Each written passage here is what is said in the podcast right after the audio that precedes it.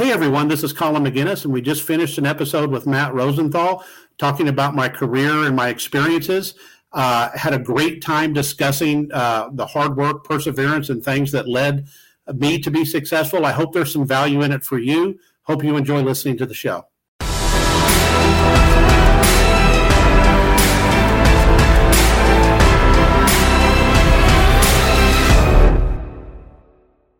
Hey everybody, Matt Rosenthal digging in. I want to thank you so much for joining the show again today. I've got a phenomenal guest. He's got an awesome background. He's really led and managed and been a part of some really like major companies, initiatives, innovation. And his story is, I think it's intriguing, and I know you'll find it to be of some value to you. There's a few things you're going to take from this. One is hard work. Two is perseverance. Three is innovative thinking. Those things are like, when you put those together, they're so powerful. And so today I want to introduce to you Colin McGinnis. Colin, thanks so much for being on the show. Thanks, Matt. Good morning. Well, I think the best place to start, and good morning to you too. I think the best place to start is we see now, if we look you up, look on your LinkedIn, look on your social media, we can all see, what you've achieved and kind of who you are. But I think that starting at the beginning is really valuable. And I know you have a really interesting story. I think maybe some moving around Air Force bases and things like that. So can you take us back to how it all started for you? Sure, Matt. I go all the way back to, I think everybody that's successful can reach back to their upbringing, certain pivotal moments in their life. And for me personally, I was raised, my father was in the military and the intelligence agency business. And my mother was extremely hardworking. And so she raised myself and two brothers, so three boys. So there was a lot of time where my father was off doing different things in service of the country. But when he was home, extremely disciplined, extremely direct, and kind of shaped and molded directionally where I wanted to go in my life. But I truly get a lot of my drive and perseverance from my mother. And knowing that she, had to raise three boys, put up with three boys. And if you've raised boys or been around boys, we're sweaty, we're stinky, we fight, and she always did it with grace. And because of her background, she taught all of us, or instilled in all of us, hard work, respect for your fellow human, do unto others. It's you've seen those posters now, the various stores have all those posters about, everything I learned in life, I learned when I was a kid, look both ways and do those things. Well, my mother was the epitome of that. And I think that shaped, me as a young person that I took into my adulthood. And ultimately, I had a background in athletics, and when I got into my first careers in retail, I learned real quick that if you work hard and you treat people right and you're respectful to the customer, and you do what's asked of you, and you do a little bit more, or you do just what's common courtesy, people recognize that. And I use it even now. There aren't enough people that try to be good. They may be good people, but they don't try to be good. And I learned by doing that you can go far in life. That is phenomenal. They may be good people. Say that again. They may be good people, but they don't try to be good. So there's a whole lot of folks that if you give direction to, you say, hey, I need you to do this particular task, or I need you to take care of this particular client. They do that, but they don't take it that extra mile. And again, it's old fashioned, but I hold the door for people when I go places, not because I'm trying to get anything extra or whatever, but you open the door and you usually wind up having a great interaction.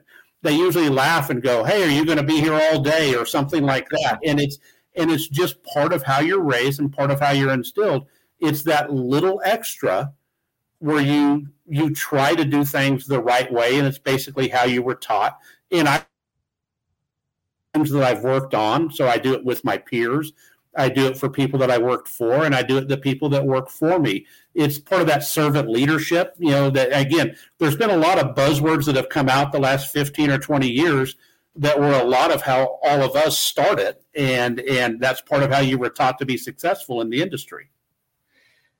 You know, when you were giving the example of opening the door, I thought about, you've heard people say, look, just if you're walking down the street, smile at the people that are walking past you and watch them smile back. And it's true. Like when you lead in that way, it does sort of cause a reaction. It's almost like that mirror effect. Like if you're putting that out, odds are you're going to get back what you put out. 100%. 100%. It's, you know, you're, and you've heard the cliches, you know, your team is only as good as the weakest link and things like that. And part of that is true, but part of it is, you know, if you develop all of the folks on your team to do multiple roles and to do multiple things, and you put out the positive energy and you teach people to do the right things. And I think, quite frankly, part of that goes back to my sports background as a kid. You know, I did, you know, the typical, you know, baseball, football, basketball, track, all of those different things. And in every single sport, there's an individual aspect or component where you have certain amount of responsibilities that it relates to the team. But there's more about a team concept because your teammates count on you, and they count on you to do your job. And quite frankly, if you can exceed at your job, one of your teammates may be having an off day. Well, that same thing works in business. You know, I may have a bad day one day, but one of my teammates picks me up, and or vice versa. And that's huge. And not enough people look for that. And quite frankly, I even when I interview people today and when I talk to people and I look at onboarding folks, I look a little bit for folks that, and by the way, it doesn't matter what sport or what team event you've done. If I know you've done the commitment, I know you've been out there when you've had to practice when it's hot, or you've been there in the fourth quarter when you're behind 30-0 and you still showed up and you still finished the game. That means a lot because you don't win every time. And if you're able to go out there and succeed and do your job and do it to the best of your ability, you're going to succeed the next time and the time after that. Your time will come, and I look forward to that. Trying to find the right folks to work with and to put on the team. Yeah, and to add on to that, I mean I've experienced, but being able to lose, I don't even like the word because it's really losing to me or failing at something in the moment. I see it as an opportunity, really, just to improve. 100%. So I try to impart that on the people that are around me and the people that work in my company. But being able to lose, as I just bring it back for a second to your upbringing, all of the things that you shared, discipline, being spoken to in a direct way by your dad, respect, treating people the right way, and on and on, all the things you just mentioned, did they not build like a confidence in you, like a sort of a self-confidence, a certainty that allows you to lose and not feel like you're losing? Does that make sense? Absolutely. Well, I think what it established in me is don't get too high on the wins, don't get too low on the losses. It's you know, I actually had the privilege of playing football.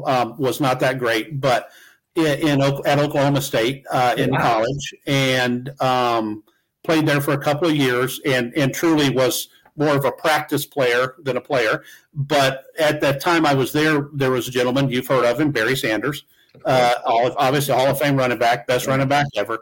But one of the things that he was famous for is when he would score a touchdown, he would always hand the ball to the referee, and that same mindset has been with me through, you know, act like you've been there before, act like you're going to be there again. And back to your point on the losing and the winning or whatever, you just do it gracefully. You do it gracefully. You celebrate the wins, but you don't go crazy. Just like when you're defeated. And I loved your point. When you lose, you learn from it. It is about a continuous improvement. you know, what did I do? You know, again, whether it's a project, whether it's a particular initiative, you know, if you tie it back to the business world, you know, oh, hey, I didn't get this client or I lost this deal or whatever it was. Why?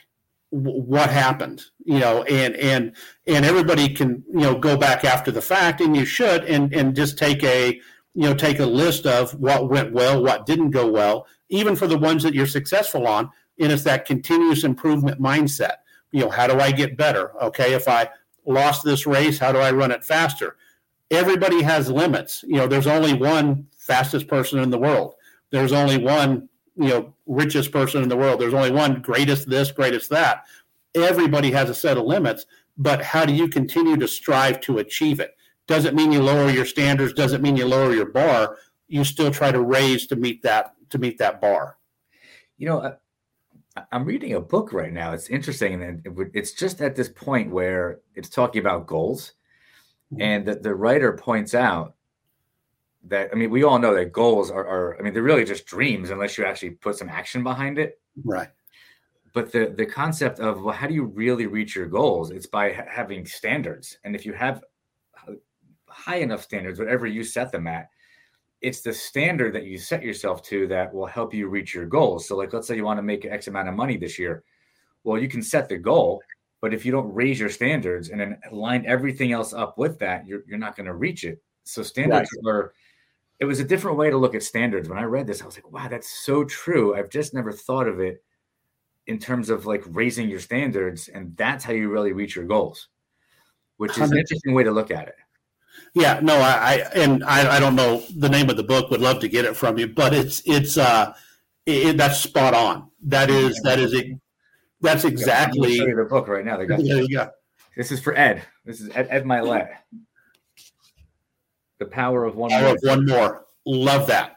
This guy is phenomenal. This book is phenomenal. Jim, we got to send him a copy of the book.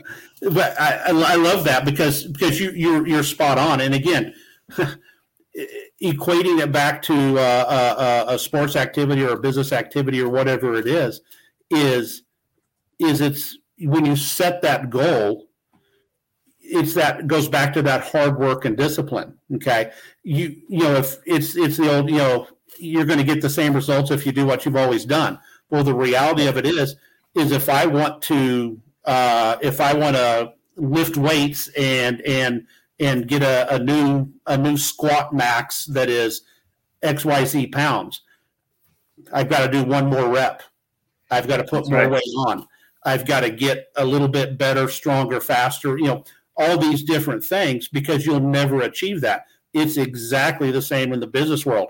I can set a goal that I want to have 100 clients this year, but if I don't actually call anybody, if I'm waiting for them to all come to me, doesn't matter. I can have the best plan in the world when they come to me, but if I'm not seeking them out, I'm not going to get 100. So you absolutely have to adjust your standards, and part of that is and you'll laugh. I spent a lot of my career out in the field, and when you're out in the field, you're constantly making decisions and reacting, and I'm going to use the term you're shooting from your hip. But you're making informed decisions based on your historical perspective of what you've done. That's called wisdom. That's exactly right. When you move into a corporate setting, in a corporate environment, and you spend a lot of times in meetings, you're actually now creating the future versus reacting to somebody's current. And I find myself. Now when I'm in meeting rooms or boardrooms or things like that, we're spending a lot of time on a whiteboard, and we're whiteboarding out, you know, again, standards, structures, processes, goals, you know, how do you achieve them? You know, and it's the old, vision, mission, objective, you know, just like companies, you know, build, you do the same thing. And so now you're creating somebody else's reality, but you have to provide the roadmap of how to get there. And that's a big difference. So that's so powerful. I do need to bring you back to we got so into this great stuff, we skipped over your whole journey.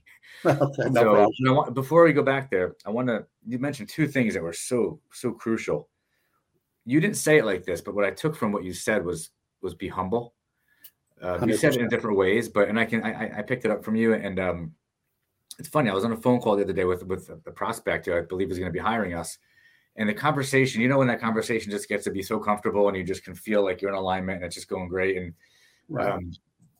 One of the women on the phone said to me, she's like, wow, you're so humble considering everything you've achieved.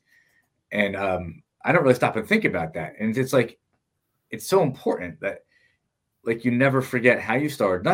Everything could be gone tomorrow. Like whatever you're working for, you don't know what tomorrow is going to be.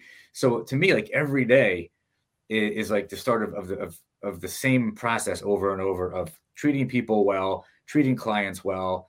Every conversation, you don't know where it's going to go. It's like a very fun, exciting experience, like every day. To not be humble in that process is a turnoff to people. Like nobody wants to be around somebody who's egotistical, who knows everything. And so you said it in a different way, but that really struck me. And so I noted it. And the other thing you mentioned just now was creating your future. That's everything. We choose what's going to happen based on the decisions that we make. So you can choose to go to the gym today. You can choose not to. You can choose to have a thought that's negative, unless right. Obviously there's something that you literally have a problem where you can't make the choice. But most of us can make a choice to be positive. We can make a choice to have a glass half full perspective. And if we don't have that perspective right now, you can still step back, pause, have awareness, and choose something different, but your outcome is going to be related to that choice. 100%. And I'm going to play off both of your statements. My parents taught me early on, don't look back in the rearview mirror, whether it's your accomplishments or your failures. You're constantly evolving. You're constantly changing. You're constantly, you're in charge of your fate. You're in charge of your destiny, etc. Don't look backwards, because if you dwell on your accomplishments, you get satisfied. If you dwell on your failures, you're depressed. And so from that, the other big piece, again, that they taught, back to the respect and being humble and the humility, is you're always learning. And there's always someone that you can learn from. And I've used that throughout my entire career. Again, whether it's somebody that's brand new in a role and I'm interacting with them and I'm trying to coach, teach, train, develop them, educate them on what the role is, the questions they ask, the insight they give, gives a whole different perspective. And again, helps me continue to evolve and get better. And I love that. And that, quite frankly, gets me jazzed up, right. and really makes it exciting, which then ties back into your statement on the future, is you truly, truly get to choose your future. And that's a blast. That is, and it's, a lot of stuff going on in the world today, a lot of people divisive and things like that. And you hate to see that, because there's so much opportunity that if folks would get outside and get off, certain things and just focus on, back to your point, smiling at each other and doing some of these things, they can control their future so much. And I try to, I tell, there's a lot of young people, we've got some interns that work for us. I've got three, children that are millennials, that I talk about, you're only limited by your desire and your willingness. That's right. And those are the two, I said, if you desire to do more and you're willing to put forth the effort, the sky's the limit. And that's, and I firmly believe that for them, or I wouldn't tell that. And it's actually interesting now as they come back and talk to me about certain things that are going on in their life or their career or whatever.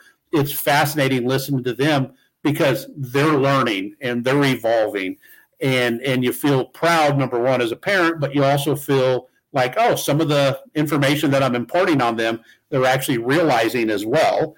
And they're actually starting to see perspective, which is nice. It is, that really is nice. And, you know, it's so true. Like opportunity, it is everywhere.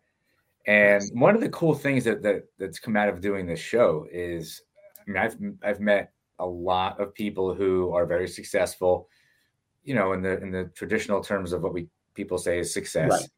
And there's very common threads that they all have, all of them. And the things you've said are the things I hear from most people who have achieved some form of not just material success, but also personal success, you know, family and relationships. And it's always the same things. And it's hard work, it's perseverance. But when you mention opportunity, that's something that I've also noticed where there's some people just can see opportunity and they don't have the blinders on. And I believe partially those blinders are the programs that are all drilled into our heads as we're growing up, which cause you to, like, kind of as we get older, to lose the creativity, to kind of get squished into some box that you decide you're going to go to college, you're going to be an accountant, and you're going to do this for 30 years and retire. Well, that's very confining. There's nothing about that that's open and creative unless your mindset is to see, well, I can build an accounting practice, I can expand, I can have other locations, I can diversify. But the thing that gets in the way, that is fear. It's fear of all the things that could happen, because everybody around you is a naysayer. They're all telling you why you shouldn't do it. And by the way, they haven't done it themselves, but they're happy to tell you that you shouldn't do it. And so it's like, it kind of sucks the energy out of you. And so you forget how to see opportunities. And that's something that I hear from a lot of people I speak to who don't have that problem. I see opportunity everywhere. In fact, it's too much. Sometimes I have to say, wait, I can't do all this stuff. And so entrepreneurs that I know and people who are successful in business, in corporate America, they tend to have these characteristics where they see things other people don't see. Have you noticed that? I agree with you wholeheartedly. I would be singing hallelujah and all everything else, but it is a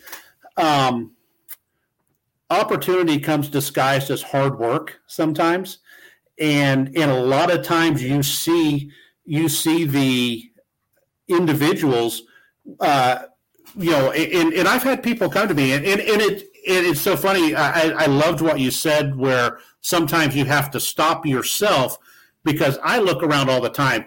I can't hardly go anywhere without my wife reeling me in, going, "Yeah, you don't need to tell them how to do their job, or you know, they're not interested in you helping, you know, where we're out shopping or out interacting," because I'm naturally curious.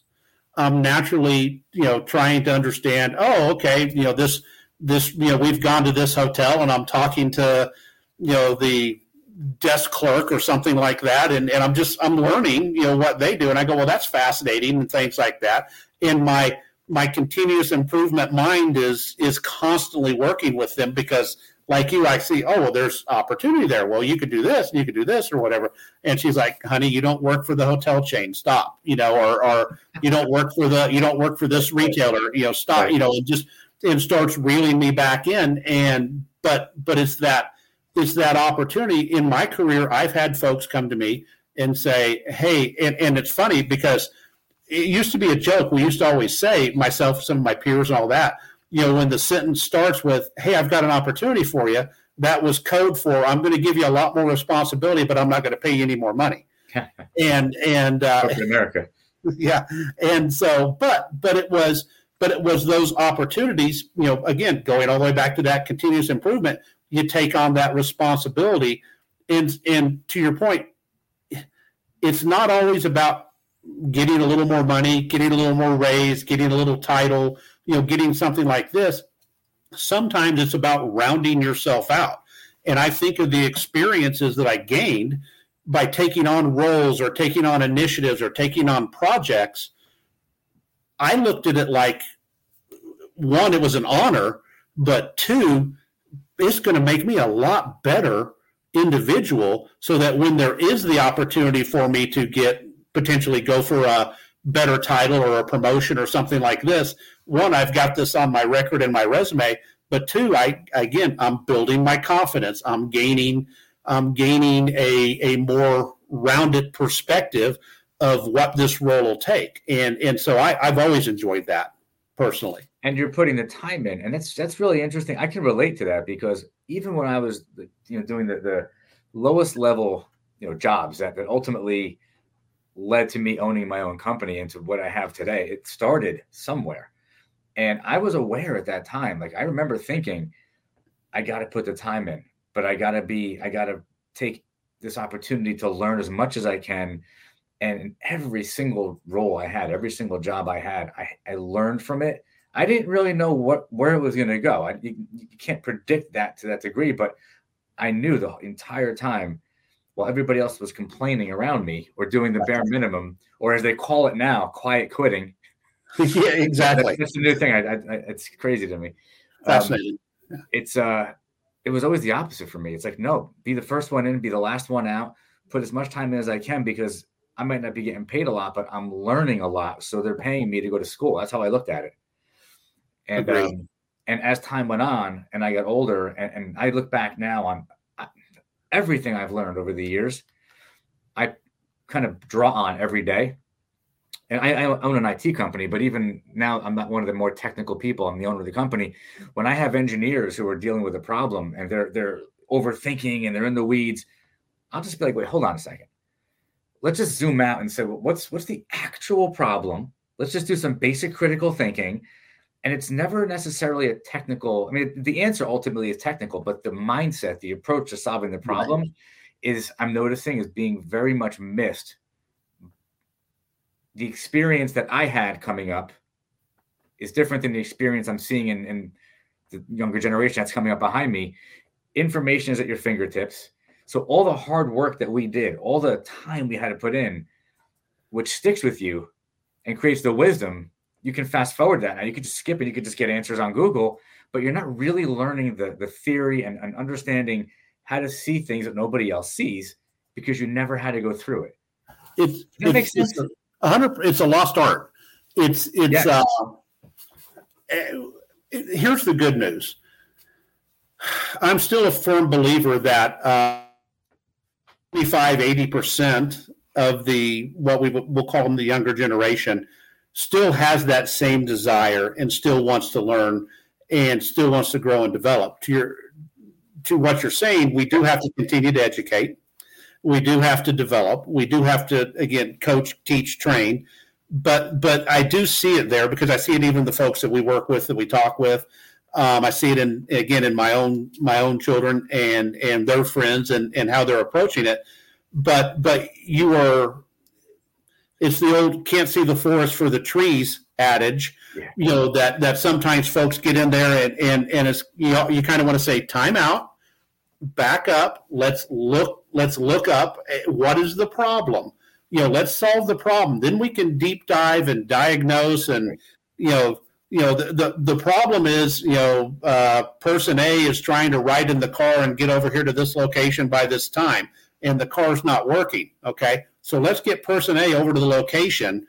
We've solved the problem. Now we can go back and take the car apart and figure out what it is. Right, exactly. Right, and unfortunately, too many folks, to your point, dive into. Oh my cell phone's not working. I don't have a signal. I don't have Wi-Fi. It's the end of the world. I can't Google it. Whatever the situation is, where stop, slow down, breathe, pause and reflect. Pick your term, and step back and let's actually solve the problem, then diagnose the issue.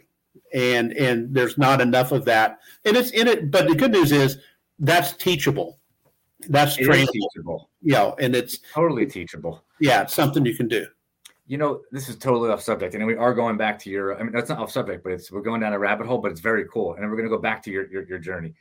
I went back to school night the other night. I have an 11-year-old and a 14-year-old, but the where I live, the public schools are okay. Right. They're okay, but so my younger one, we put into a private school, and we did a lot of research, and it's a private school. It's owned by a company that's. Like a global company.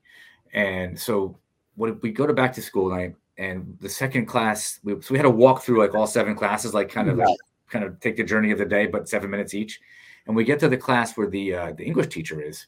an English teacher is taking us through the things that he's teaching that aren't necessarily the things that are in the book. He's teaching critical thinking. And he explained to us that, one, he emails the kids every day. And part of their routine is they have to respond because he's teaching them how to properly write an email. And I was like, thank God. Right, right. But he also was talking about that part of the culture there, which is one of the reasons we like this school, mm-hmm. is that it's okay to have an opinion, but you need to be able to back the opinion up with information, with facts. You got to do some research. You can't just have an opinion and say, because I think so. And he was explaining how that he pushes the kids to really like not just have a thought, but have data behind that thought that actually validates it. And I'm like, wow. And I said to my wife, I'm like, that's why we moved her. The education that she's getting is, and he also said, it's preparing her for things that are really important. And the teacher also pointed out that they're teaching the kids how to have executive thinking. She's 11 years old, but it's part of the entire curriculum is executive thinking. It's critical thinking. And it's all these things. I'm like, wow. I didn't learn any of this in school. I had to learn it in the real world. And thank God that they're teaching this in school to the kids. And it's not being taught in public school, which is a shame. It is. So it was off topic, but it just kind of was about teaching. And it was about like those skills are the skills you need. And you'll laugh. But it's life. Unfortunately, we don't always do the best job of preparing our young people for life, to your point.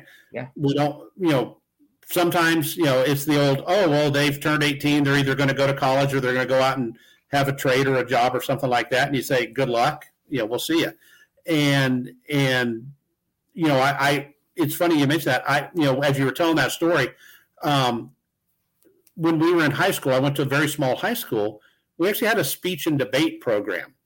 And again, and when I tell you we have small, I graduated with 65, 70 kids. I mean, it was a small. Oh, that's really small. Yeah, that's what I'm saying. But we were a national powerhouse in speech and debate. Now, because I went to a small school, I was able to do sports, and I actually did choir, and I did science club, but I did speech and debate. And one of the things, it's so funny you mentioned that about the critical thinking with your daughter's class is those speech and debate classes taught us how to formulate discussions and arguments with facts, because you had to have them because the other team was going to come back and rebut what you say and things like that. But they were coming back with facts as well. And so it taught us how to have that interaction. And I still credit that today, 40 years later 35 years later, I help myself here, but to how I'm able to interact with people and have discussions, because you're spot on is here's why I think we should do something. And here's my rationale behind it. And you're basically presenting your argument, but you're doing it in a professional manner. And that allows for discussion and people to be comfortable providing input and giving discussion.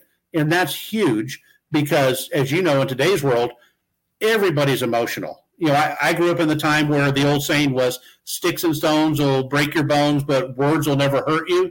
Now, if I say the wrong word, people are in tears and enraged, and it's the craziest thing that you see.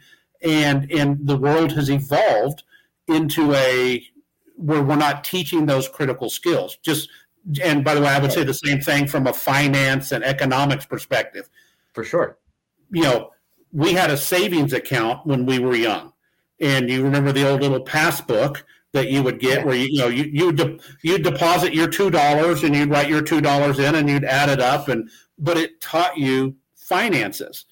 And, nothing goes on. None of that's taught. It's not learned because everything is through the phone. They don't teach you any of that. And that's the old, I don't know if you know Robert Kiyosaki with the Rich Dad, Poor Dad book. Yeah. That's his whole, it's true. They don't teach you any of the things in school that you actually need to know. They just prepare you to go work somewhere. But, you know, and I'm going to make an assumption, but your kids, maybe like mine, they see me, like I was up at 5 o'clock today. My daughter came downstairs for school at 6 o'clock. I was already an hour into working, and she right. sees me working, and it goes on all day. And, you know, she sees me working nights and weekends. I mean, granted, I do it at my own pace and my own timing, you know, as an owner, but the example is being set that this is the way it is. If you really want to have more than what somebody else is going to say you're allowed to have, you have to create it on your own. And to create it on your own, you have to have everything you said, which is discipline. You have to also be able to work hard. So they've seen it in my house. I'm sure your kids saw it in your house. 100%. But on top of that, they also see me investing in real estate. They see me doing finance. Mm-hmm. And so, and I brought them into it, and I show them like how to do it. And so they have a mindset where they understand that this stuff goes on, and you need to understand it. Right. My other entrepreneurial friends, I know that their homes are similar in that way. Right. But the sad part is, I'm making this up, 90% of the people out there aren't entrepreneurs, whatever that number is. And right. so for those of us that have that spirit, yeah, our kids grow up in a different type of home, information wise. For everybody else, it's whatever they're teaching you in school, and they're not teaching you anything in school. Well, and it's a double-edged sword, because they don't understand we talked before, what the opportunity could be. That's right. You know, what is that value? What is that opportunity? Because they aren't learning it in school, and they may not be getting it in their home either. Yeah. And then not only once they're exposed to the opportunity, they don't understand the value. It's hard for somebody that doesn't understand how hard you have to work to buy your first home, or to purchase a vehicle, or even something like a vacation. And I, you know, and, you know, hearing the age of your kids, but there is, you know, there's probably 8-year age gap between our oldest and our youngest, between the three kids. And, and by the way, it was I was the youngest in my family. So my older brother thought I was entitled, but you know, my older children think my youngest child is more entitled, because they came along in the world and grew up when we had more as a family, and more things were available. And when you went on vacations, or you went out to dinner, you know, we moved up from eating at the Chili's restaurant to a little bit nicer restaurant. Nothing against Chili's, but gotta say that. Yeah, exactly. But we. I love Chili's, by the way. I do too. I'd go there every time if it was up to me. But Rocco's Tacos, where I live, that's a great place too. Rocco's Tacos. But you just evolve, and so to your point, if there's not perspective in your household, in what you do, or they're learning at school, then they don't necessarily understand how to achieve those and what the value is and things like that. And it's so true. It's important. It's really important to teach. It's so true. You know, in that gap too, like my older daughter, who's 14, when she was young, we still didn't have anything. Like I was still kind of making it happen. And she remembers, you know, we didn't have nice cars. We didn't live in a big home. Like she remembers what it was like. And so she's experienced the change. My younger daughter is only 3 years difference. That 3 years, things had happened quickly for me because I had been working so hard for so long. It finally hit. She doesn't know the difference. Like she actually, I've asked her before, I'm like, do you remember this? She doesn't remember. And she just remembers always having what she needed. Right. And having a different type of life, and having larger homes, and having nicer cars. And the two of them have very different memories of that period in their life. You know, our two boys are 2 years apart. And it's funny because my older son, both of them are pretty good little athletes, but my older son remembers he got a bat, you know, to play baseball, and got his glove and all that stuff. And that's what he had for a while. My younger son played travel baseball, had a bat bag, you know, full of, you know, $300 composite baseball bats.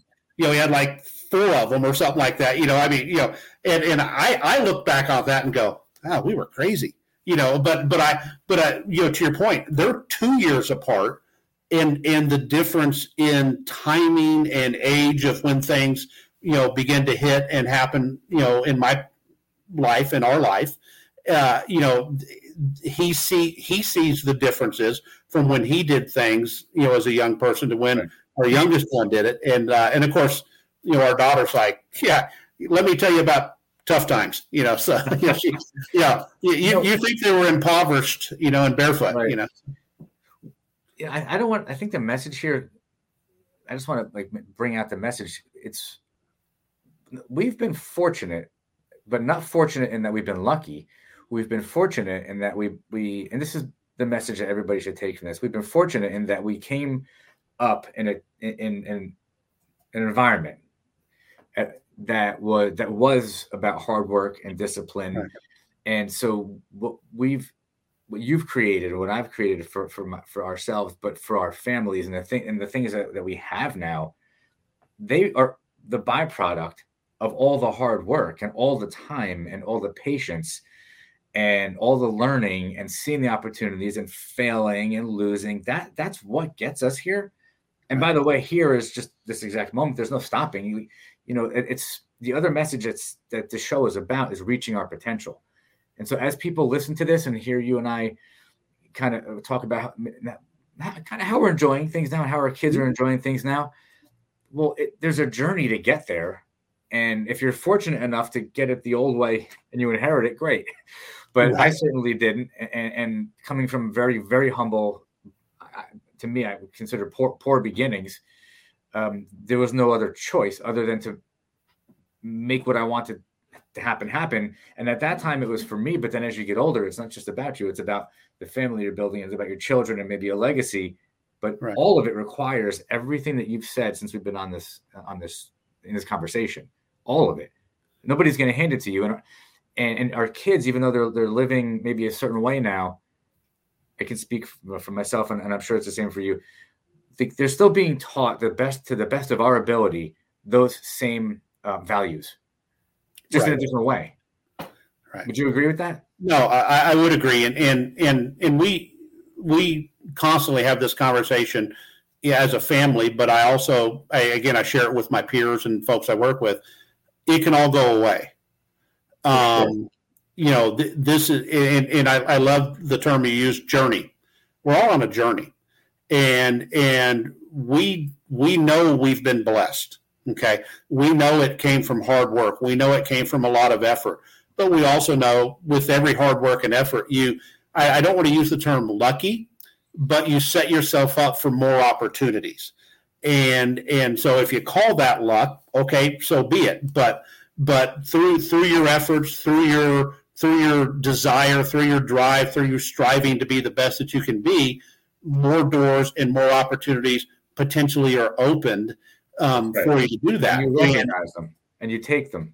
That's exactly right. People call that luck because they see the outcome, but they don't know what you did. Oh, you're lucky. Right. I'm not lucky. I saw the opportunity and I wasn't afraid to, maybe I was afraid, but I pushed through and I jumped on it. Right. And you see it as luck, but it wasn't. My wife and I and our children, when they were very young, we moved 9 times in 16 years in the retail business. Okay. A lot of people didn't do that. A lot of folks didn't take those opportunities. You know, hey, we've got a role for you. Hey, we've got a promotion. Oh, I don't want to move. I want to stay here. I want to be next to my family, or I like where I live, or whatever it was. We, you know, again, we discussed it while the children were young. It was much easier to make some of those decisions and make those moves and do some of those tasks because it helped create the path that for the journey. And we absolutely did that. And again, I don't know that I would call it lucky, but every opportunity led to the next opportunity and the next opportunity. And by the way, every choice we made wasn't the right choice. And sometimes you found yourself, well, darn it, I should have turned left instead of turned right. But now you adjust, you fix it, and you go on, because if you stay in the pattern, the next opportunity is going to come up, and you've educated yourself on making a better decision. And you're 100% right. And we're still on the journey. And I absolutely tell our children, nothing's free. Nobody's going to hand you anything. Right. And if you want it, you better be willing to go work for it. You know, it sounds, especially with all the moves. And by the way, as we wind this down, we need to, after this, we need to go back to your, just take me through actually, you did a lot of moving as a kid and you continued to move and you really did some pretty cool things. So I want to step back and let you kind of take us through that. Sure. But you must be comfortable being uncomfortable, which I find is an interesting and important characteristic too, which to me is what changes. I mean, you have to change in order to kind of keep moving forward, which means you have to be comfortable being uncomfortable. And you seem like you're fine with that. It's funny. People, again, a whole industry was born out of HR and human resources called change management. Right. And I, to your point, I used to tell people all the time, change is constant. And it was the running, joke or, here comes the train down the track. You've got two choices. You can stand in front of it, and we know how that ends, or you can choose to hop on and take the ride. And okay. We've my wife and I, and as family, we've chosen to hop on the train every time. And let's see where it takes us. And so far, again, very, very fortunate. And again, doesn't mean there aren't some stops along the way. Like I said, where it's maybe not, it wasn't as ideal as we thought it was going to be, but we learned from it. We made the best of it, and we evolved as we went forward. So, agree with you again wholeheartedly with how you described it. Such a great message. All right. So like 40 minutes ago, you began telling me that your dad was in the military and intelligence and the influence your mom had on you. Just take us through that to now, everything, all the important stuff. Sure. So, and I'll cut me off as I, go through if you need to cut me off, if I get too long winded or you want to throw in questions. Okay. So, my dad, left home at a young age, joined the military, joined the Air Force. He wound up becoming a crewman for the U-2 airplanes, and which were the spy planes. And if you've heard of, probably the most famous was Gary Powers. And there's actually a movie called Bridge of Spies, Tom Hanks movie, great movie. That kind of shadows my. My dad's, a little bit of my dad's military career, but my and I'd say military. That was at that point he was in the intelligence field, and my dad always had a crew cut. When he passed away, he had a crew cut. He was just that way. He kept everything extremely close to the vest, extremely disciplined. His shoes were shined until he was well into his 80s. It was, his everything had a place, everything was put away. It was just a very structured environment. But, what was really neat about that growing up is it taught you hard work, discipline, structure, etc. And I am so thankful for that aspect that he provided. And then my mom, while he was away for so long, again, doing the stuff in the U-2, doing stuff Vietnam, and even subsequent tours after that, there were a lot of times where it was just the family. It was her and the three boys, and then we would move. We actually moved a couple of times where we actually moved off of the military base, and when he was doing intelligence stuff, we weren't able to be on the military base, so we moved home with my grandparents. My grandparents lived out on a farm and had a couple hundred acres, and you learned hard work and farm life, and you learned things like that. You mentioned your upbringing and coming from humble beginnings, and that was I feel there was a lot of that from my perspective. I watched my grandfather get up literally 4 a.m. go out, feed the cattle, tend to the other, livestock and animals, and then go out on the farm. And he was on the tractor by, 6 o'clock, 6:30. He'd come in for lunch, and then he was back out till dark. And so you see that, and you see those examples, and you see how hard people work. That instills that in you. So again, when my father came back, we went back to the military bases. We were doing more of those things. And once we retired, we actually retired to, southern Oklahoma. And, I mentioned, before, went to a small high school, was blessed to get to do a lot of different things there, a lot of different sports, a lot of different, speech, debate, drama, those type of things. So I felt it rounded me out from my personality. It helped develop me into the person I was. Went to college, started with true story, started working for Eckerd Drugs when I was a freshman in college. I had two brothers who were store managers and two sister-in-laws who were store managers. And I went there to work for beer money for spring break. And you'll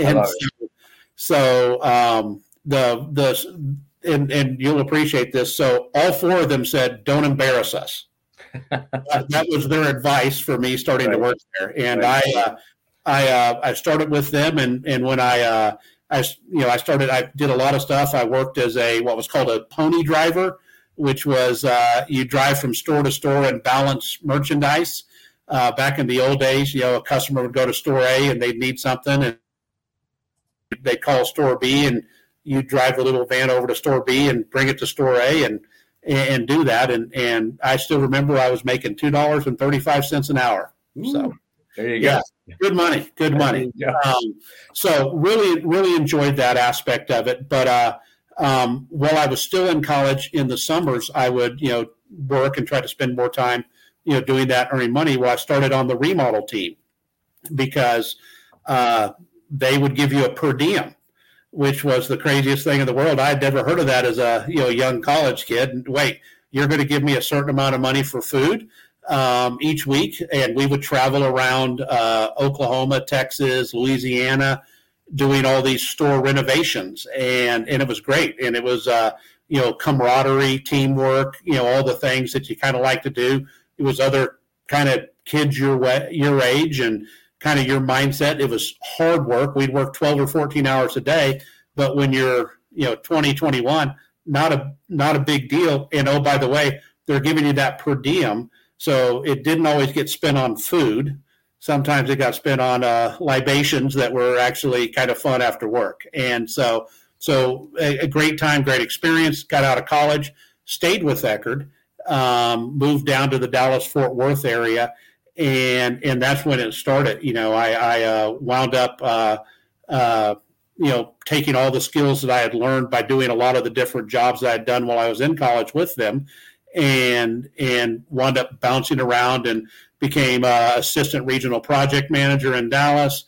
Then I had the opportunity to go to North Florida, the Orlando office, where I became the regional project manager. And then I wound up becoming the project manager for all of Florida. Then I became a district manager over in Tampa. And again, it was all of those opportunities where you moved around from city to city, opportunity to opportunity. And it always started, I mentioned before, it always started with that conversation. Have I got an opportunity for you? Which was, again, followed by something maybe that you didn't want to do, or maybe that you had to make a decision on. And you wound up doing it, and it opened a ton of doors for me. I was very blessed to have amazing mentors, throughout my career. I was with Eckerd for about 18, almost 19 years. Had some amazing mentors. I quite frankly, I would have retired at Eckerd had we not been sold to CVS in the early 2000s. And when that happened, it was an opportunity for me to go do something else, still pretty young. And we decided to go to work at Family Dollar up in Charlotte, North Carolina. So I took that opportunity. True statement, I had never even been in a Family Dollar, had never seen one, it was not something that I had ever really thought about. When you work in retail, you don't spend a lot of time shopping, right? At other retailers and doing other stuff. I'm in stores all the time. I know what they look like. So went up to Charlotte again. Some inspirational leaders, some really inspiring folks. Howard Levine was the CEO at the time, and met him and a gentleman named Jim Kelly, who was the president. During my interview process, I actually interviewed with both of them over a 2-day period, probably interviewed with 10 other folks, but I was struck at how personable and how genuine they both were. And they were talking no different than we're having a conversation. Right. It was amazing, to think that these folks in these roles with their record of success, how humble they were, what great leaders they were, how passionate they were about their business, that it was inspiring. And by the time I'd flown back home to South Florida, I actually had an offer letter waiting. It was probably a 30-minute discussion with my wife, and she said, let's go. So we went up to Charlotte, worked with the Family Dollar team for 12 years, and we then went through the largest merger acquisition in the history of the United States. Dollar Tree acquired Family Dollar. Took us up to about 15,000 locations, which were more locations than anybody else in North America. What was your role, though, when you went there? I don't think you mentioned that. I'm sorry. So when I went to work at Family Dollar, I was vice president. I was actually vice president of process improvement. Oh, wow. Yeah, of process improvement at Family Dollar, only because they didn't have an operational role available at that time. So they brought me into the corporate office initially for about 6 months, and we worked on some process improvement loss prevention, point of sale, some of those type of areas. Then after about 6 months, I took responsibility for the northeastern United States. True story. At one time, I had 7 of the top 10 crime cities. So it was there were weeks where I would visit locations, and it was some tough weeks, but it was okay. And again, what it goes back to is great people. Control what you can control. You're in charge of the 4 walls. Every day, you get up and you choose your attitude. And I, again, very fortunate to have tremendous folks on my team, from the district managers, from the store managers, all the way down to those front end cashiers. And what was really interesting is, when I took over that particular area, we had the highest turnover in the company. And generally that happens when you replace somebody, you're generally not going somewhere where it's been running great. You're replacing them for a reason. Right. And one of the things that I mentioned, at the time, and this was contrary to how a lot of folks would structure it, is our HR person, was like, well, you need to fill out all these forms and you need to list all these reasons why people are leaving and do all this. And there was a litany of paperwork. And I, and I shared with her, I said, well, they're leaving because they don't like working here, so why don't you let me go out and visit stores and work with the staff and work with the team and talk to them. And I'll bring you all the feedback back in the world. And literally after, and I still view this, I've had a lot of success with P&Ls and financials and operating good markets and things like that. But after about 4 months, we went from, again, the bottom, highest turnover, bottom of all the areas in the company to we quickly moved up and we won. For 3 consecutive quarters, we won the most improved, lowest turnover, all the HR goals and rankings and all that. And again, what I tried to, and ultimately when I got promoted into corporate, I worked to change this for the whole organization. But it wasn't about having your field leadership, your district managers, your regional vice presidents, et cetera, all sitting in an office. and filling out paperwork. It was about having them actually going out into the stores. It was actually about having them going out and visiting the folks on the front lines and actually understanding, hey, what are their problems? What are their issues? What are we doing that's making their life more difficult? What are we doing that's making it tougher for them to accomplish what we're asking them to accomplish? And back to that continuous improvement mindset. So we spent a lot of time doing that, and the results spoke for themselves. After I did that for about a year and a half, 2 years, I came into the office, came back in that time again as VP of Process Improvement. They rolled all the workforce management under me, all the compliance under me, did that for about a year or so. Then they came to me and said, hey, we'd love you to do procurement also. So that was, again, another one of those opportunities where we want to give you more responsibility, but no extra. We're going to give you a fancier title, you know. So it was again, great experience. Learned, had a whole different department, whole different group of individuals, in addition to the workforce management team and the process improvement team. Then we rolled facilities, repair and maintenance, utilities, electricity, gas, etc. That whole group rolled under. Then about a year after that, we rolled store development under. So we had all the people that were doing new stores, and honestly, that was probably one of the. I enjoyed it because of my background at Eckerd with the remodels, but during Family Dollar days, we were doing 500 new stores a year. We were doing 500 to 700 renovations and about 150 relocations. So we were doing anywhere between 1,200 and 1,500 projects on an annual basis. And you oversaw all that. I oversaw all that. Yeah. Do you remember how many people you had that were ultimately under your supervision?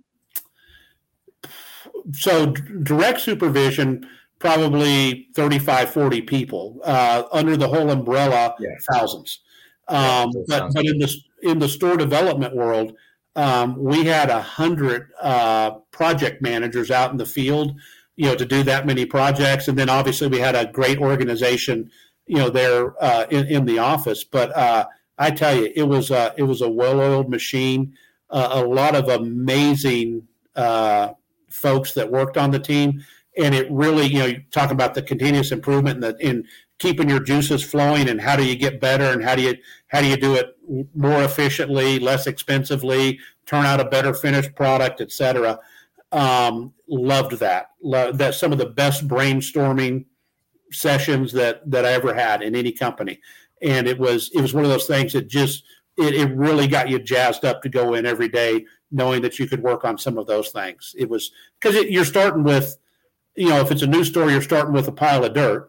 And if it's a renovation, you're basically, emptying the store, completely gutting the store and coming back. So you got such a sense of accomplishment, when you had the finished, product, and you were able to, a lot of pride in the team members that did it, a lot of pride in the team members you were turning it over to, but a ton of pride in the community that were customers that were shopping there. It was really cool. Really cool. Were your parents alive to see this, where it all went to for you? Funny story. Yes, they were. I'm looking here because I know I have it in here. It's not handy. So my first job, I was a bag boy at Winn-Dixie when I was 14 years old. And you could take tips back then, by the way. So you were jazzed if you got 50 cents. Most people would give you a quarter. But I was a bag boy to Winn-Dixie in my small town was Marietta, Oklahoma. And that Winn-Dixie became a Family Dollar. Oh, wow. 30 years later. And so my parents actually sent me, and I have it framed somewhere, and I'm actually going to get choked up. But they sent me a little thing, it was one of those where you were, where you are. Yeah. Oh, yeah. It was a picture of the Winn-Dixie to a picture of the Family Dollar. So cool. And it was your life spans. That was right. At that time it was, I was probably 20, 20 plus years into that, you know, between my career at Eckerd and then into Family. That was really cool. And so they were both alive at that time. And it's one of those things where, you know, it's just a subtle framed thing. You know, they weren't doing it for anything other than, you know, it was their way of saying, hey, we're proud of you. But it was kind of neat. It was kind of a very sentimental. Thanks for answering that, because as you're talking, and I'm thinking of everything that you're talking about that you've done and you've achieved, especially towards that part of the career. Towards that part of the career, I'm thinking about all these words I wrote down that came from your upbringing, and then, you know, being on a farm, and you just kept doing the same thing you knew how to do. It was just a different setting, right? And for that, as a parent, to be able to step back and, wow, like they saw this whole journey. They saw, I mean, they were working to try and instill beliefs in you and values, and it worked. And then to see where that all went as you got to be, you know, as you matured in business and in life. That's why I asked that question, because that must have been, you can imagine it's a very rewarding feeling for them. And of course, they acknowledge it by sending you something. That's really cool. That's very cool. Yeah. Well, thank you. And interesting, because of my father and how stoic he was, you know, that was the extent of the. That's it. You got a frame picture. The joyous celebration. That was a hug. yeah. That was.